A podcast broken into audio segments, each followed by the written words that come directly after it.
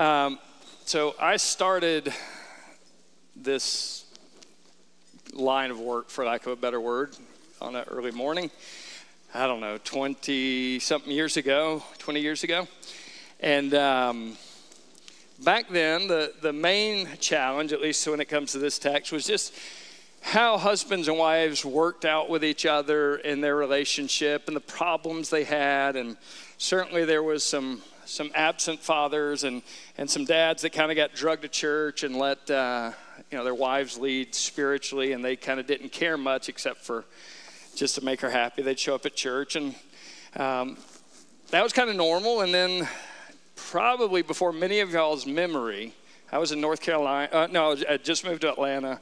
And there was a major um, dust up in North Carolina where I where I had served before, and it was about a bathroom bill.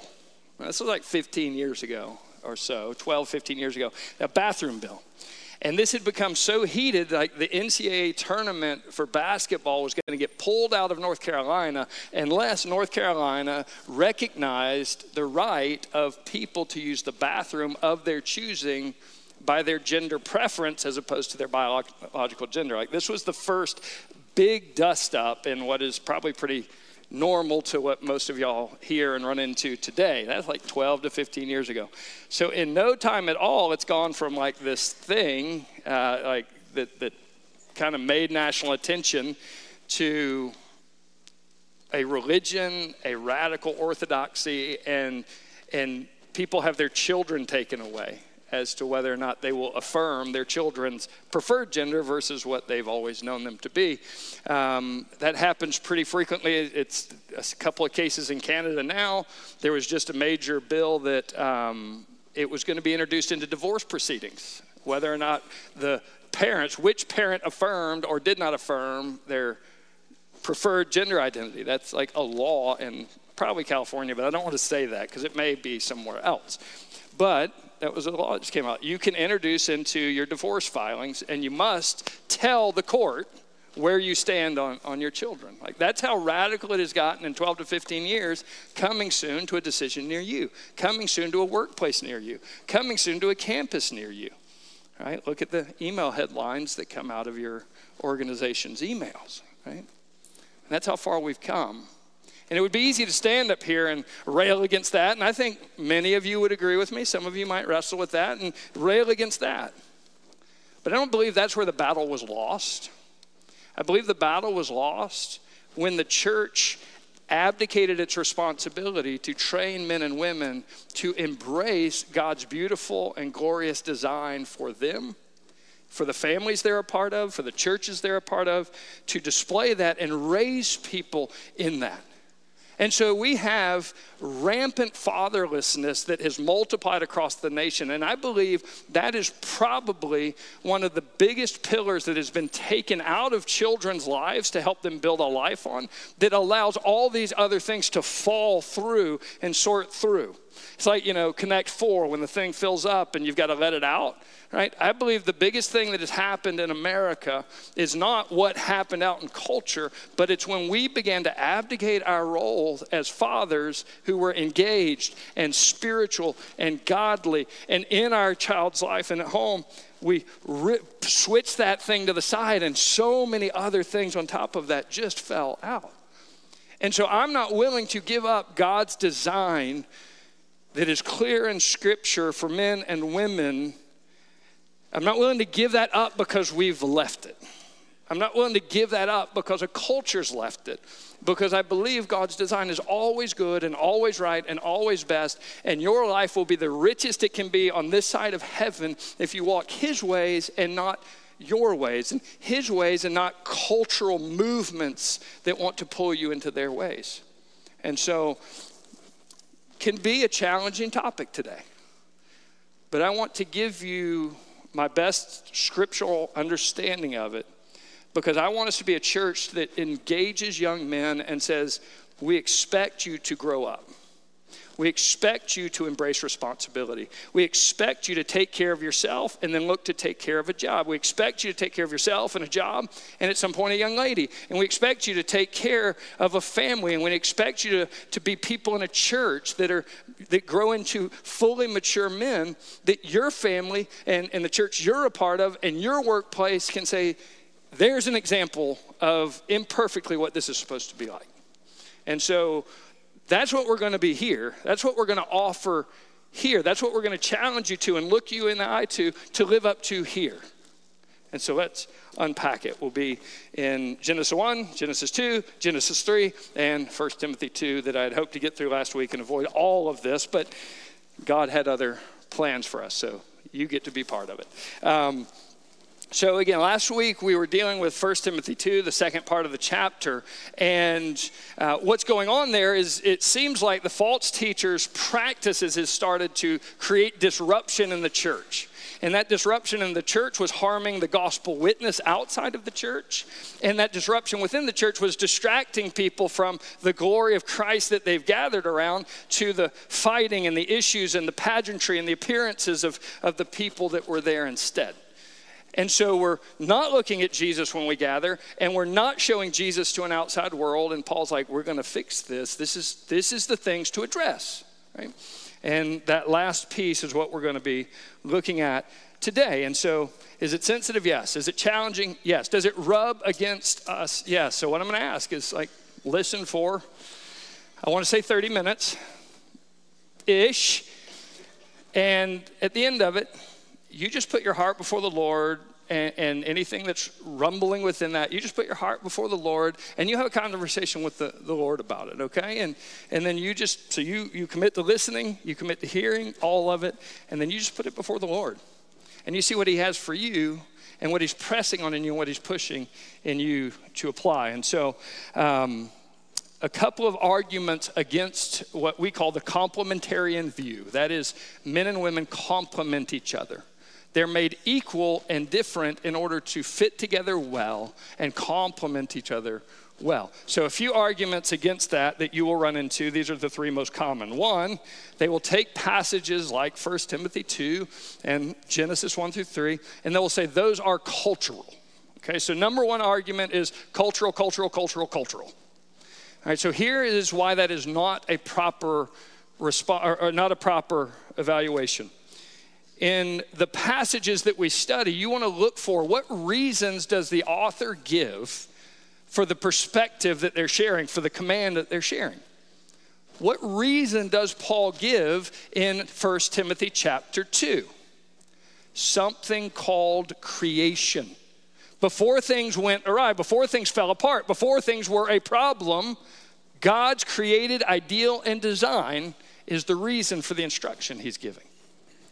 Uh, same thing in, in uh, 1 Timothy 11 is another one. I mean, I'm sorry, 1 Corinthians 11 is another one. Do you want to know how he grounds his argument?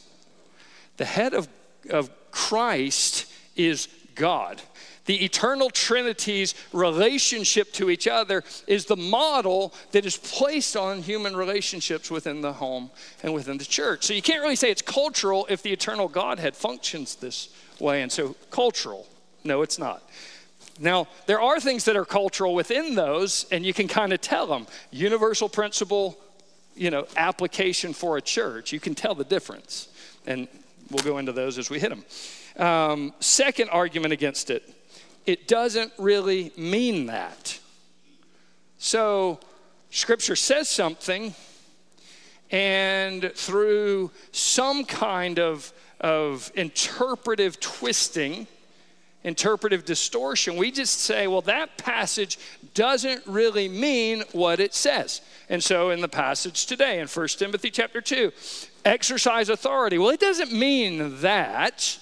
It means usurp authority. And so it, it, means people that are just taking authority wrongfully and in the wrong ways, but you can really, a congregation could give this authority and it wouldn't be usurping.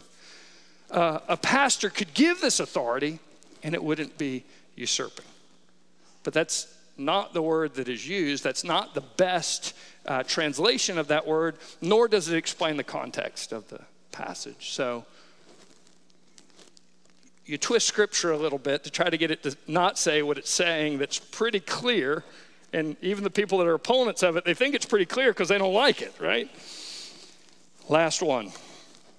The, the last one is they overemphasize the idea of mutual submission. So in Ephesians 5, it does say, Submit yourselves one another out of reverence for Christ. And you should. So, how do we govern the family structure and, and, how do we think about submission and leadership and authority?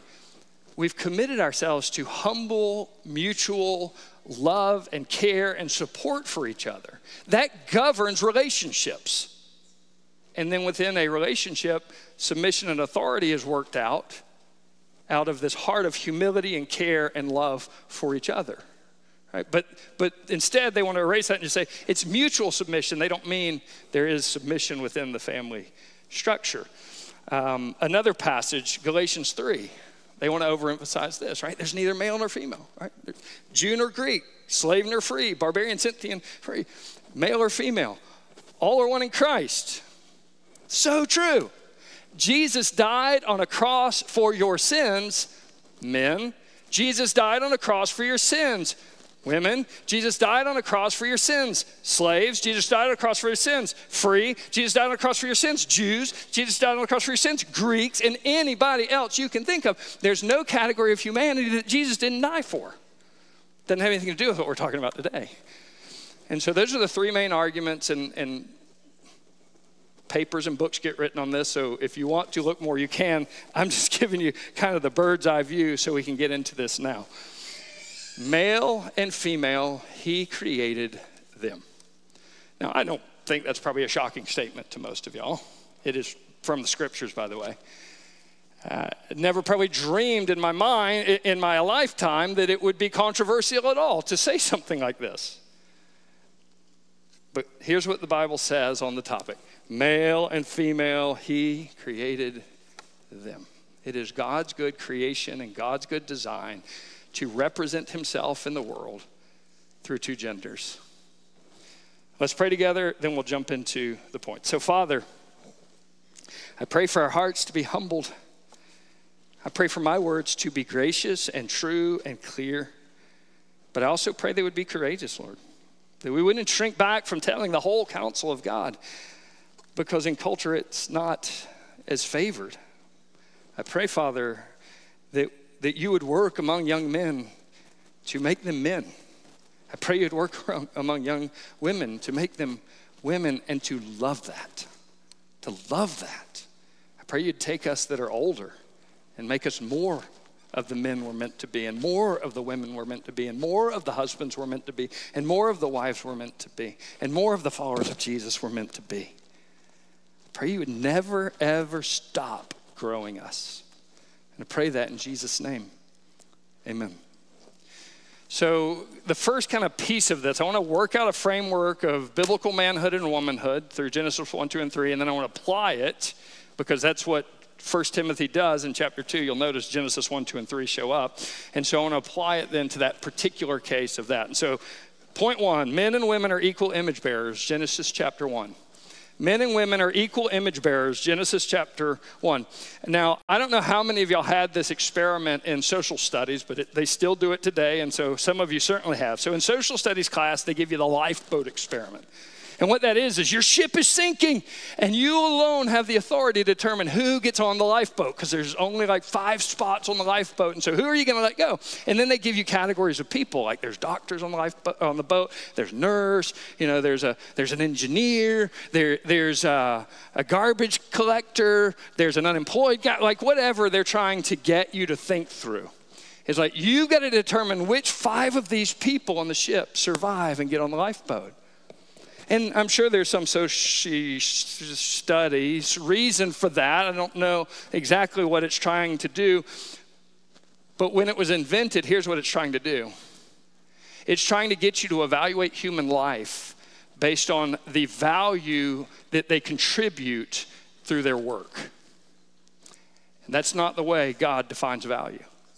God doesn't define value by your education level. And God doesn't define value by the work you can produce. God doesn't look at human beings and think, how productive can they be? More valuable. How much education do they have? More valuable. How menial is their job? Less valuable.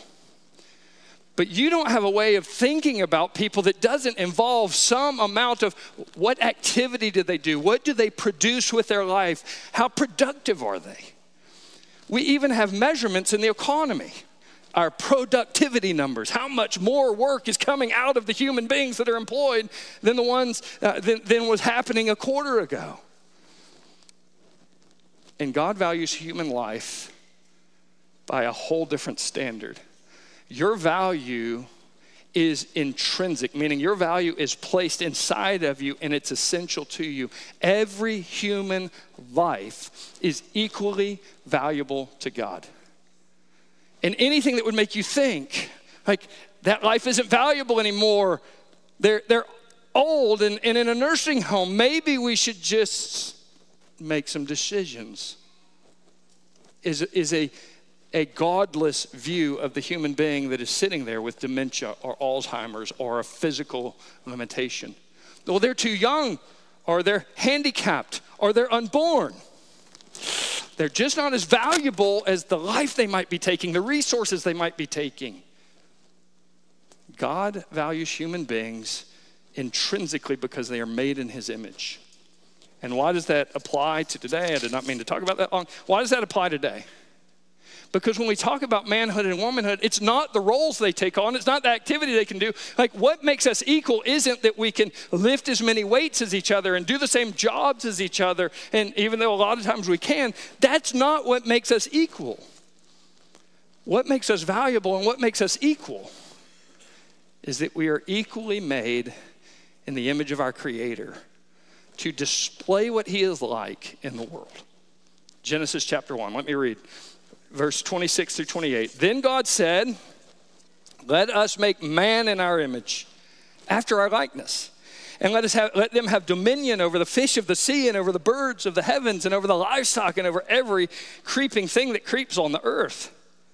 So God created man in his own image, and in the image of God, he created him, male and female he created them. Then look what he says to both of them, and he blessed them, and, and God said to them, Be fruitful and multiply and fill the earth and subdue it, and have dominion over the fish of the sea and over the birds of the air and over the heavens and over every creeping thing that creeps on the earth. So, boiling this down quickly and simply, Men and women are equally created in the image of God. They bear the worth and the dignity and the value of expressing what God is like. The image of God means everywhere there is a human being, there is a display of here's what God is like. And so our original design was that we glorify God with our life, that we fill the earth up with representations of the glory of God. Like, look, this is what God is like. This is what God is like. This is what God is like. That's why he says, fill the earth. Fill the earth with my image. Fill the earth with a display of my likeness. Set statues that the king rules here, and his rule is like this everywhere on the planet.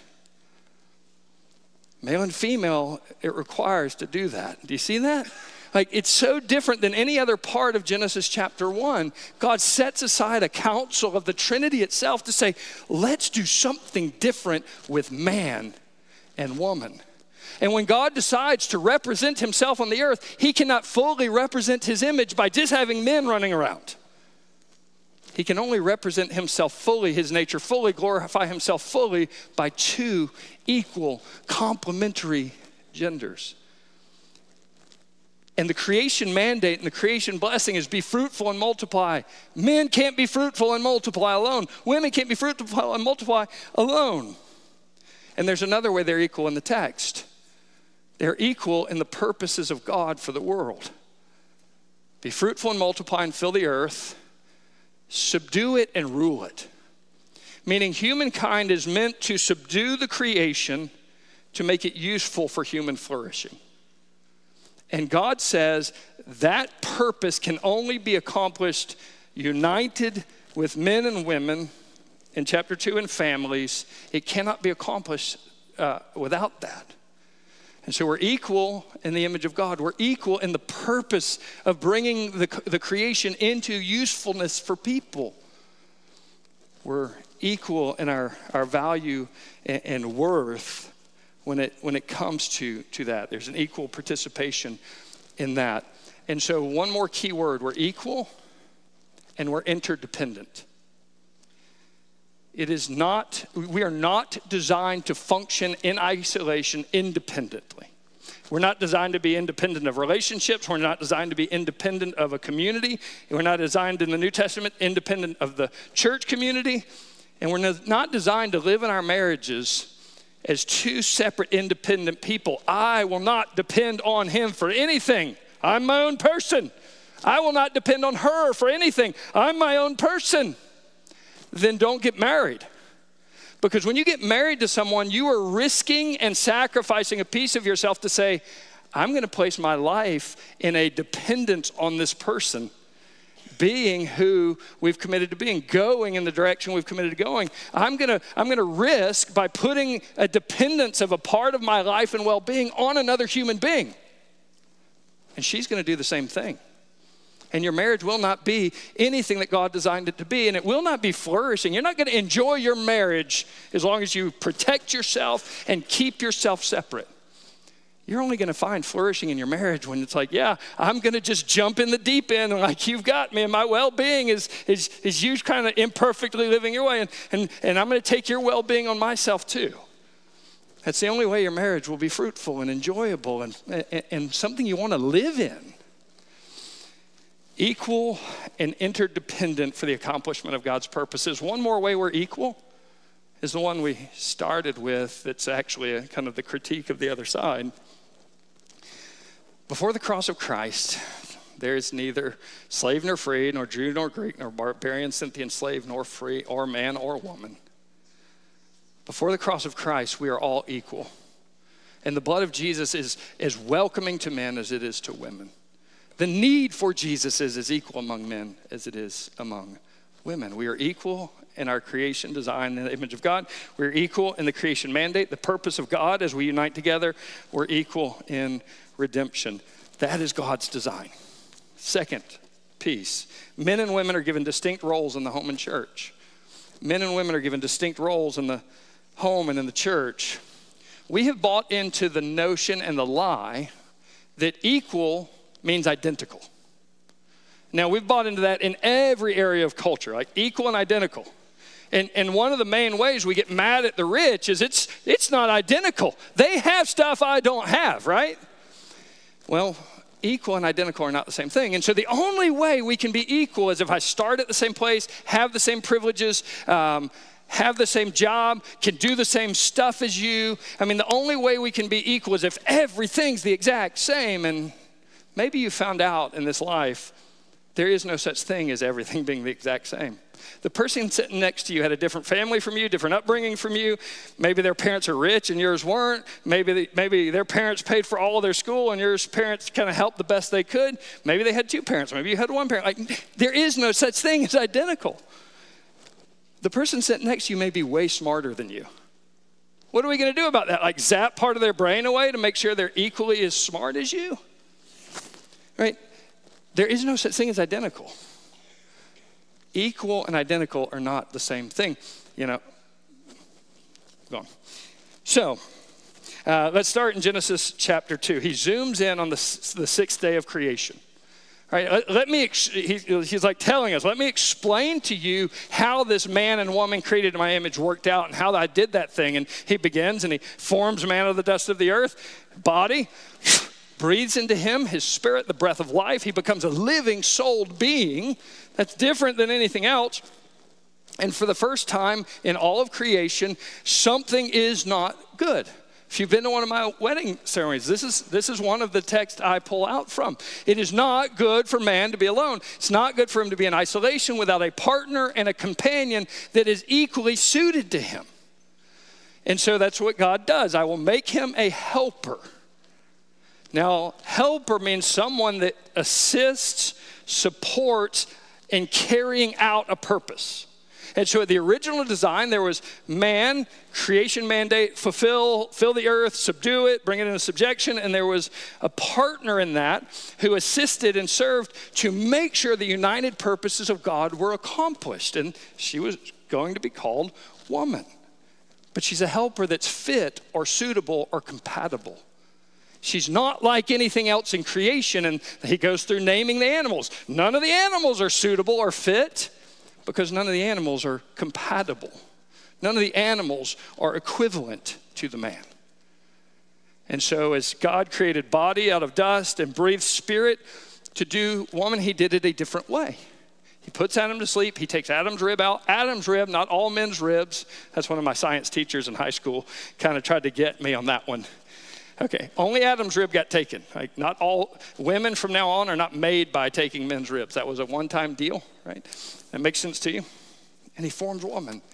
And there's this bursting, the first poem of scripture happens when the man and the woman meet each other. And they're married and launched into the purposes of God. Right? So a couple of definitions are on the back. I just want to give you these quickly.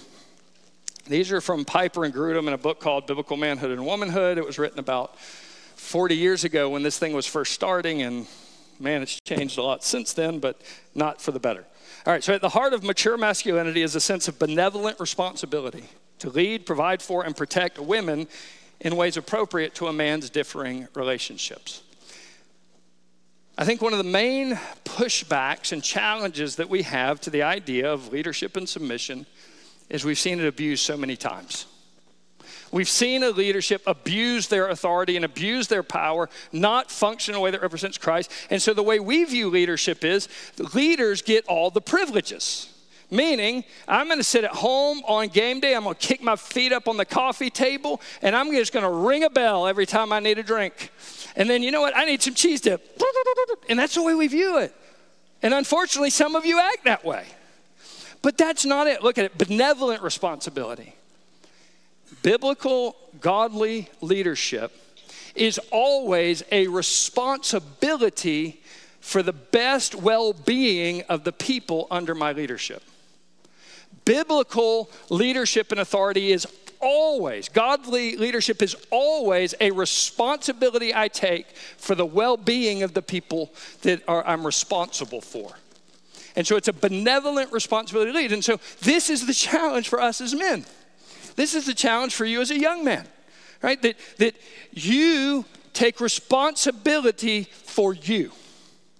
You don't push it off, you don't shirk it, you don't throw it on your parents as long as you possibly can. You embrace responsibility. Don't try to keep it away. And so we, we want to challenge you as young men. And this is from Jordan Peterson, he's lost. Clean your room. Keep your room straight. Why would you go out and think you should have any voice in the world when you can't get your junk straight? I can't clean up my underwear off the floor, but I should be telling you people how to live. Now, I do the best I can to clean my underwear up and all that. Take responsibility for your environment. Take responsibility for your hygiene. Take responsibility for your spiritual growth that you are engaged and purposeful about becoming the man God wants you to be. And when you do that, you'll find, man, there's probably a workplace. I want to take some responsibility here. I want to show myself faithful here. And then maybe you're involved in a church Fletcher. Maybe you're involved in a campus ministry or a, a, sports ministry. I want some responsibility here. I'm a man. I want to make a difference here. I'm going to embrace something here. I'm going to take some responsibility for something beyond me here. And then you're going to see some young woman, and all of a sudden, there is no other girl in the world and there is no other person on the planet so beautiful as this young lady that is sitting across from you in a Bible study or at church, because that's the best place to find somebody godly. And there's just no one like her. And you're responsible enough for you that you would dare ask this young woman out because you may have to be responsible for her one day. Why on earth? You can't pick up your underwear, but you're going to go date some girl? You can't hold down a job, but you think you're going to be a provider for somebody someday? No, you, you, you start embracing your manhood, and then you're like, I'm the kind of guy that's headed in the direction of the Lord, and I want to invite you into a dating relationship. And here's how you do it you look her in the eyes. You don't text her some vague text about maybe hanging out sometime. Like, be a man and look her in the eyes, and don't just say, I want to pre talk, talk to you and snap you for a while. And then if we snap enough, we'll be talking. And then if we snap long enough, we'll kind of fall into this thing called dating. Like, be a man and look her in the eyes and say, Would you like to go out with me to this place at this time?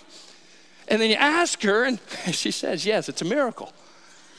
And And she says yes, and you go out with her and pay for that meal. Not saying you got to pay all the time, but man, don't ask her out on a date if you can't buy her first dinner for her. Buy that dinner for her. And then as it progresses, you initiate conversations about where you see things going. And if she sees it the same way, that's great. But you're taking leadership and initiative. You're saying, I'm responsible for me. I'm the kind of guy that can be responsible for you too. And then you ask him to marry you. And you start this family and you start growing together and you, you take initiative for communication and problem solving. And then you're ready to, like, we're going to be responsible for some little lives someday. So let's, re- we're ready for that now. Wherever you are on that step, on that process, is take responsibility for you and seek responsibility for more and more people at work and church and home. Because that's part of filling up your world, subduing your world. And then if God blesses you with a woman beside you that will do that with you, then like together we now have this purpose of pressing God's purposes into the world together. That's what it looks like to be a man. Lead that kind of leadership provide. I would say, without going into it too much, men and women can both work, nothing to do with that. Proverbs 31 woman is like running circles around me. She buys wholesale fabric, she turns them into something, she sends them to the merchants and sells them. She makes an investment in a field and makes so much money off that. When she sells it, she starts another business. Nothing to do about that. Who is going to take on their shoulders the weight and the stress of financial provision? When the chips are down, who's gonna, who's gonna pick them up? I think that's what it means to be a provider. It means for me, because you know, I have a credit card, I have access to our bank accounts. I could go buy a thousand dollar AR that I've had my eye on for like eight years. But does that set my family up for its financial goals to the way to the degree I control them, right? I don't control the world, I control my input. Does it set my family up for success financially to make this decision? I could buy a new car. Does it set my family up financially for the future that God has for us? Or does it better to drive a 13 year old car with 180,000 miles on it? I'm going to make my decisions not on a whim, not by myself, not without consultation to my wife. I'm going to make my decisions what sets the family I'm responsible for up for the success that I control. Women, Meet a man like that. Demand men be like that. We always tell, talk about this in premarital counseling, which may be too late. You've got to decide is this the kind of guy going in the direction you want to spend your life going in spiritually? Work life or school life, if that's the work they're doing at the time. Is this the kind of guy I want to hitch my wagon to and follow for life? Is he headed somewhere that I want to go? And if he's not, I don't care how cute he is. I don't care how great his personality is. I don't care how ripped or any of that. If he is not headed in the direction you want your life to head with Christ, then don't go. Because you are committing to, and at the heart of mature femininity is the freeing disposition to affirm, receive, and nurture strength and leadership from worthy men in ways appropriate to your differing relationships. Is this a guy that you want to affirm and encourage and follow for the rest of your life? That's a question. Now, remember, like, he's in training. 20, 22, 24, 28 year old guys haven't got it all figured out, neither do 47 year olds. And so you're talking about trajectory here.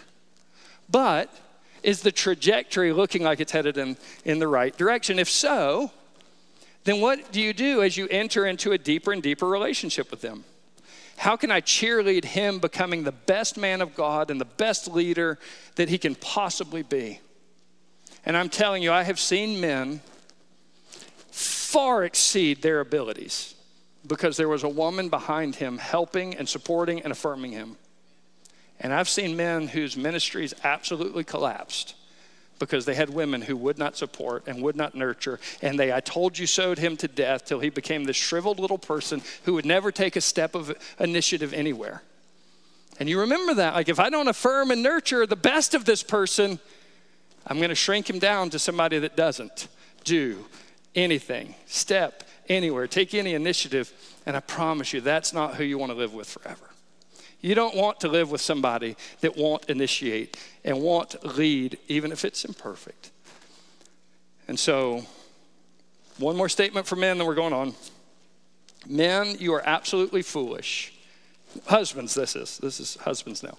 You are absolutely foolish if you do not take the nearest counselor in your life deeply into your decision making process and weigh her opinion very heavily on all the decisions that you make.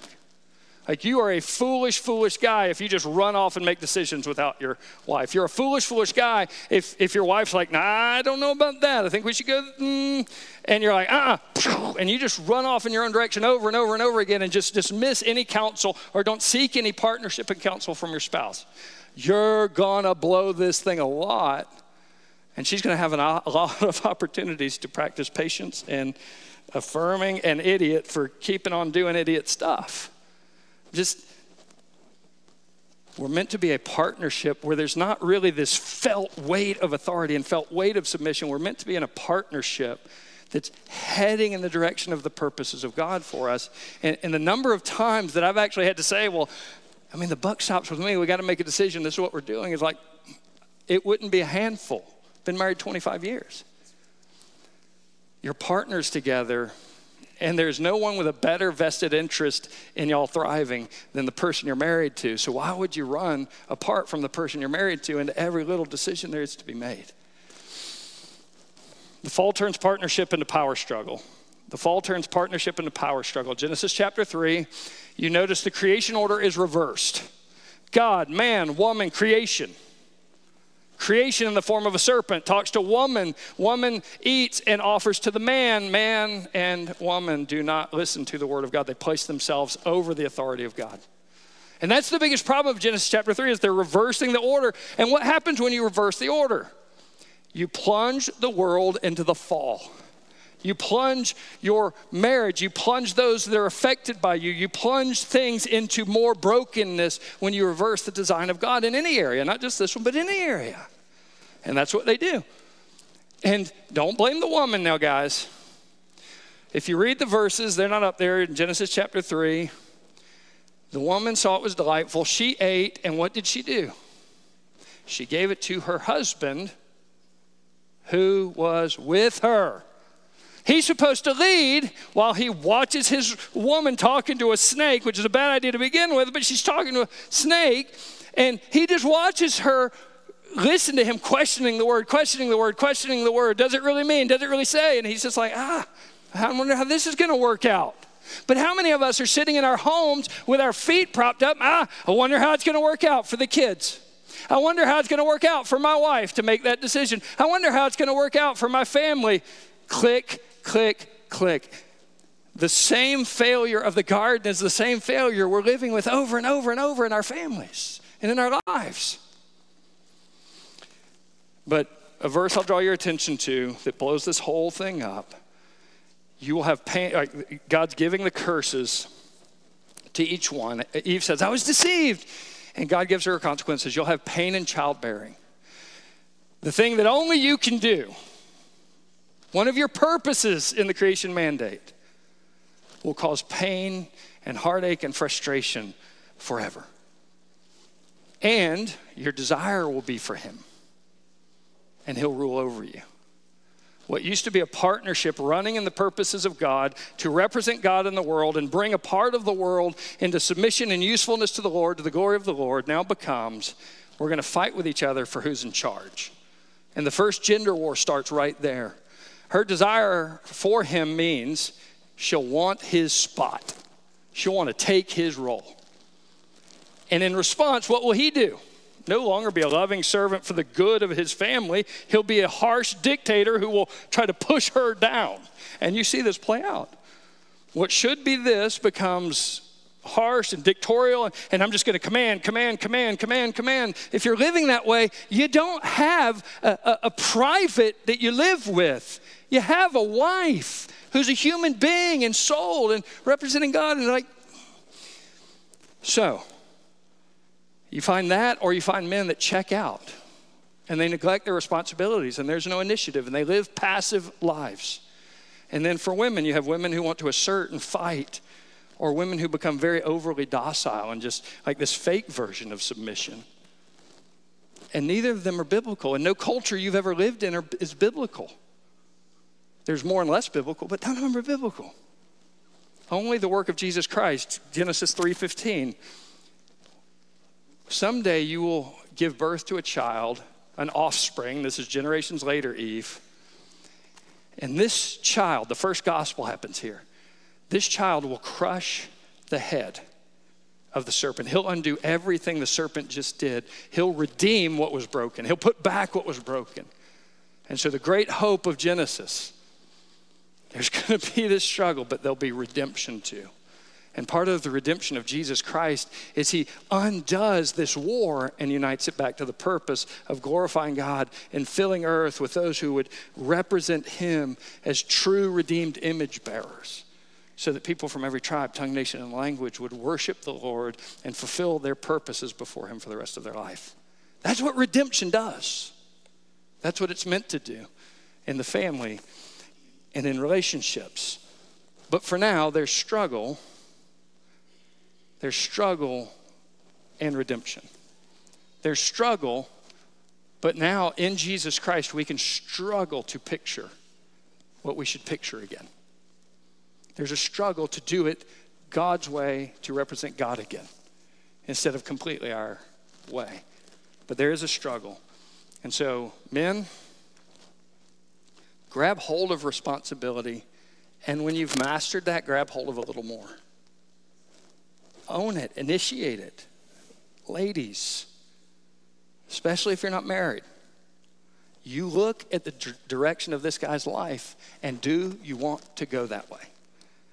Not for six months and not for a year. Do you want to spend your life and your kids' lives going the direction that guy's going? Because you will. You will.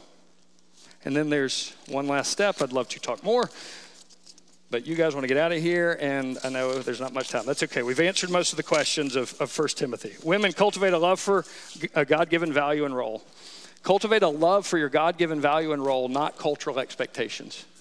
Women, cultivate a love for your God given value and role, not cultural expectations. I think I have a graph up there I can go through really, really quickly. It won't take a lot of time, hopefully. So, God is the ultimate authority over all things. Isn't that awesome? I mean, that's some artwork right there. That's technical skill. God is the ultimate authority over every atom of all of creation. But to rule his world and subdue it and to bring it into the way it's supposed to function, he gives a portion of his authority into three institutions. They overlap each other, they balance each other, they protect one against the other from abuse. And so we have the government. The government is a rightful authority, whether you like them or not, voted for them or not, doesn't give a rip, and God doesn't give a rip. You still have a posture towards them, and they are to protect their citizens and create an environment of safety and flourishing. It's the government's role.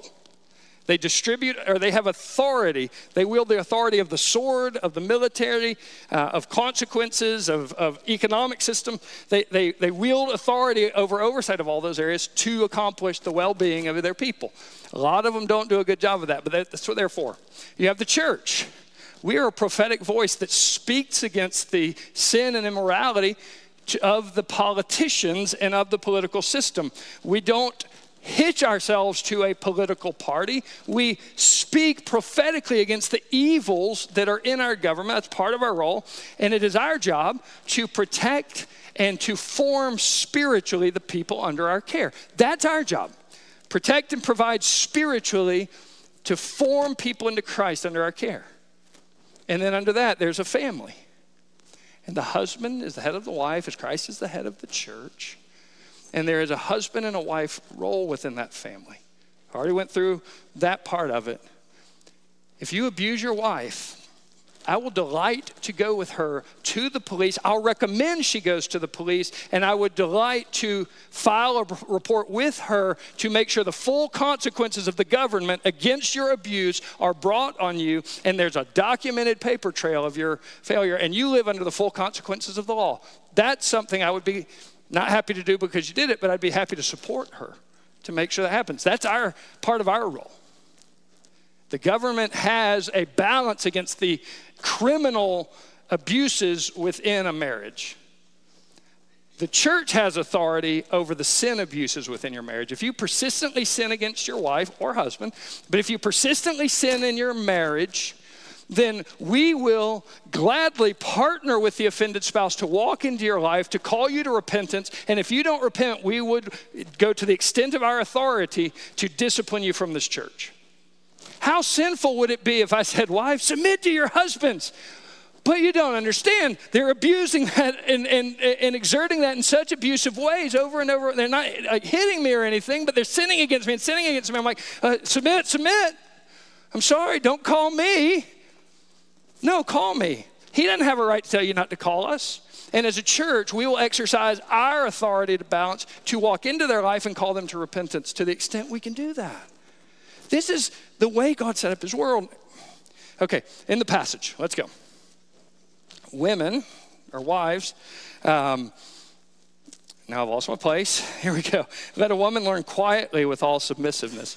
You know what's radical about that verse? That women get to learn. See, in the ancient world, there was zero value placed on women learning anything, and in fact, it was, it was uh, frowned against. And so, what does the Bible want? Teach women the word, teach women doctrine, and quietly, with all submissiveness, and then at the end, let them learn quietly, does not mean women can't speak in the gathered church.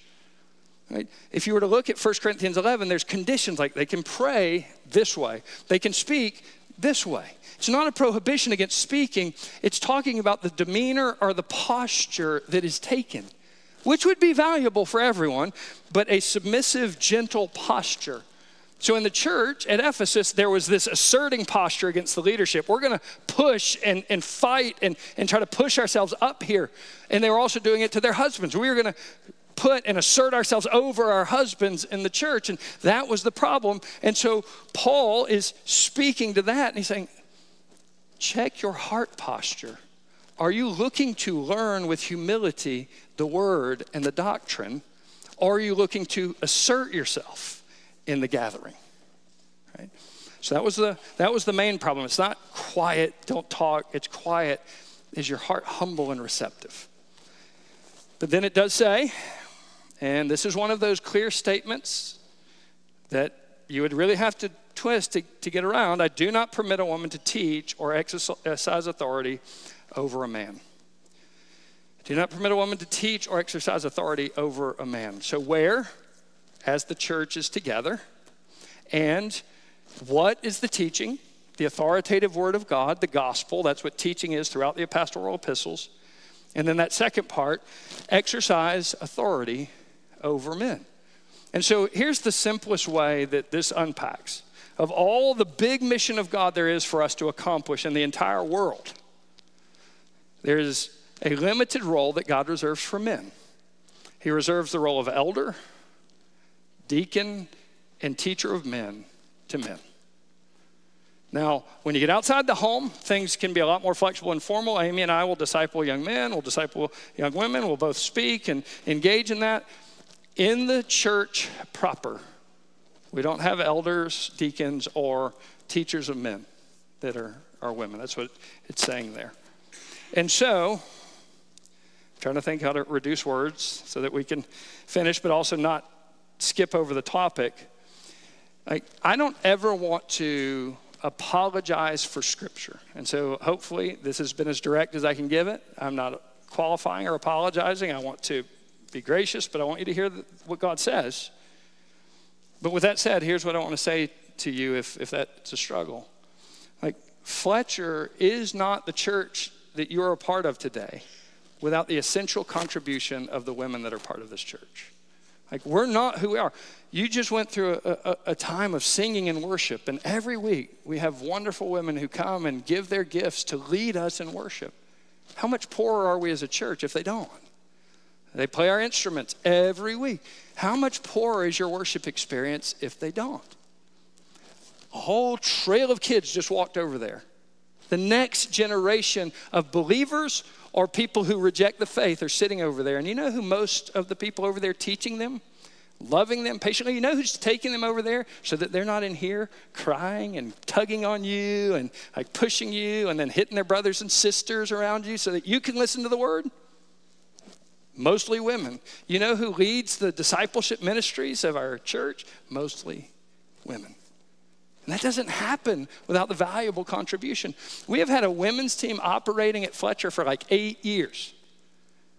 We haven't had six months stringed together where we had a men's team operate and function. We are who we are because of the valuable contributions of both genders, right? For the first time, Micah just told us this uh, um, in the past couple of weeks. For the first time in the history of microgroups, six years of them, for the first time in the history of microgroups, male participation in microgroups has equaled female participation. Women have led the way in microgroups being pressed into the far reaches of the church. Our primary discipleship delivery system is microgroups, and women have led the way. Now, you may take that as a challenge, guys. Good, you should. But I hope as women, you take that as encouragement. We don't exist, not as like giving like lip service to it. We don't exist without the essential contribution you give. There are limited roles that, that women can't take on but there's a big mission of God that we all have to accomplish together and unite and, and unite together to accomplish. And that's what we want to invite everybody into. Um, he gives some reasonings there. Genesis 1, Adam was formed first. The helper fit for him, named her, all of that. Genesis 1 is this, that little statement is meant to say Genesis 1. I'm, I'm sorry, Genesis 2. And then the woman was deceived, and you're like, I knew it was her fault. Genesis 3. This serpent deceived me. He's quoting Eve there to bring in all of Genesis 3. We blew the thing up by reversing the order. How do we put it back together? By honoring the order in a godly, redeemed way. And then the last one, saved through childbearing. I wish I could leave it off, not because I'm scared of it, just because time wise. Two things quickly. She will be saved, singular. Eve will be saved by a one day child that will come from her line. The seed of a woman, not the seed of a man, which is normal, the seed of a woman will give birth to the Redeemer. Salvation will come through a woman, through a woman who bears the Messiah, right? So that's what I think that's talking about. But there is a role that is exclusive for women childbearing. And the purposes of you being entrusted a life you are stewards over a life. And there is nothing more valuable that could be placed in your hands than that. What if I were be given the keys of my office and I was the president? Great. You know what's going to happen when you mess up? See ya. You know what's going to happen when you retire? Your name is completely forgotten. You know what's going to happen if you steward a life to Jesus Christ? You'll walk into glory, and then one day, God will call you up and meet them in the air. And so do not devalue motherhood to say that's not worth my life. Human beings made in God's image are worth your life. They'll be saved through childbearing. Eve, the Redeemer, will give birth to a savior. Eve will give birth to a Savior. And it's the same Savior that you'll have to embrace if you enter his life. It's the same Savior that asks, Have you been confronted and convicted of your sin? Have you turned from your sin and put your faith in Jesus Christ alone, men? Have you turned and put your faith in Jesus Christ alone, women? Will you leave this life covered by the blood of Jesus Christ, or will you leave this life and stand before God on your own merits? And how do you think eyes that are described as flames of fire, of holiness, would look at your performance over a lifetime? How do you think He's going to evaluate it if you stand before Him on your own? He'll welcome you through the blood of his son Jesus, or he will reject you forever if you stand on your own. A Redeemer came through the line of the woman. A few practical things. Here we go. A few practical things as we wrap up. First, what struggles or distortions do you see in yourself as it relates to biblical manhood and womanhood? What distortions or struggles do you see in yourself? Do you see that you've checked out of your family and you've been passive? Do you see a harsh, critical spirit that's, that's been the way you lead? Have you seen, like, man, I do not want any responsibility. I just love my carefree life. It's college after all. I have to be responsible until I'm adult. Men have fought and died in wars far younger than you for most of history. Sorry, what's up? What distortions do you see? Ladies, do you roll your eyes at your husband on a regular basis? Do you find like a nagging spirit? Do you find that you, you, you like a good I told you so when they blow it? And do you find that they either minimize your role in their decisions or they retreat from making any from that? Like, is that what you want to live in? What, dis, what struggles or distortions do you see in yourself? Right? What struggles? And then I want to ask you, like, what's better or worse? What's better or worse? That we unite together and there's hierarchy and roles of, of authority and submission. What's better or worse? That we unite together and walk into the purpose of God? Or we fight for some imaginary position within our family? Like what's, what's a better life to live? What is a, a better life to live?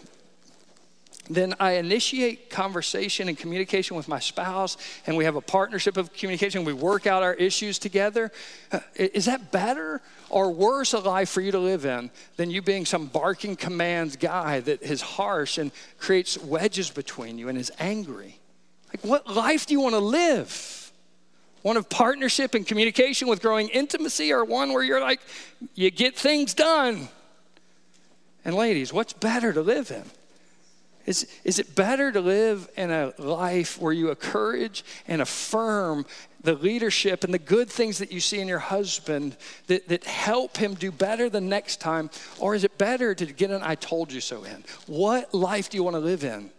Because your little choices are what create that. It's not the big ones, it's the little momentary choices and responses that create the kind of life you want to live in or the kind of life you don't. And let me give you a hint. If you don't like how it's going right now, it's a good indication you shouldn't keep doing it. Second, what are some consequences or effects from failed manhood and womanhood in yourself, family, extended family? Where have you seen the damaging effects of things not going the right way? I, I grew up in a home without my father present for most of it. My parents were divorced. Many of you probably did as well. Some of you grew up in homes with a manipulative mother who wanted to take power and control, and she, she kind of kept everybody on a leash. What kind of effects did that have? What kind of effects is the way you doing your role now having on yourself, the quality of your marriage, on your, on your, on your kids, on, on the people that see it? Right? And so, what kind of consequences and effects, good and bad, have you seen from this topic? Because I bet if you look deeply, you'll see that behind that, there's some people abandoning their roles or fighting against their roles that has created it. Third, what redemptive effects could you see coming from a personal commitment to your biblical manhood or womanhood? What redemptive effects could you envision that God could do in your marriage if you started embracing this?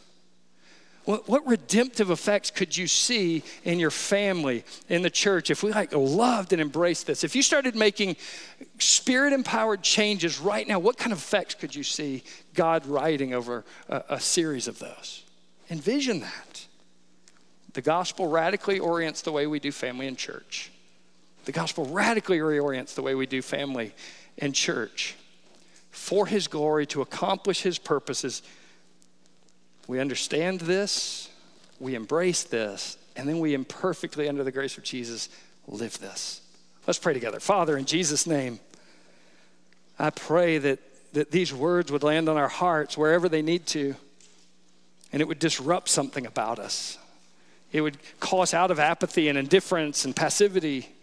It would call us out of a, a posture of fighting against each other. It would call us out of uh, some relationships that aren't headed the way that God would have us go. It would call us out of checking out of life and, and shirking responsibilities and into embracing them. God, it would call us to real change. Or to pray for that. I pray for that in the name of your son, Jesus. Amen.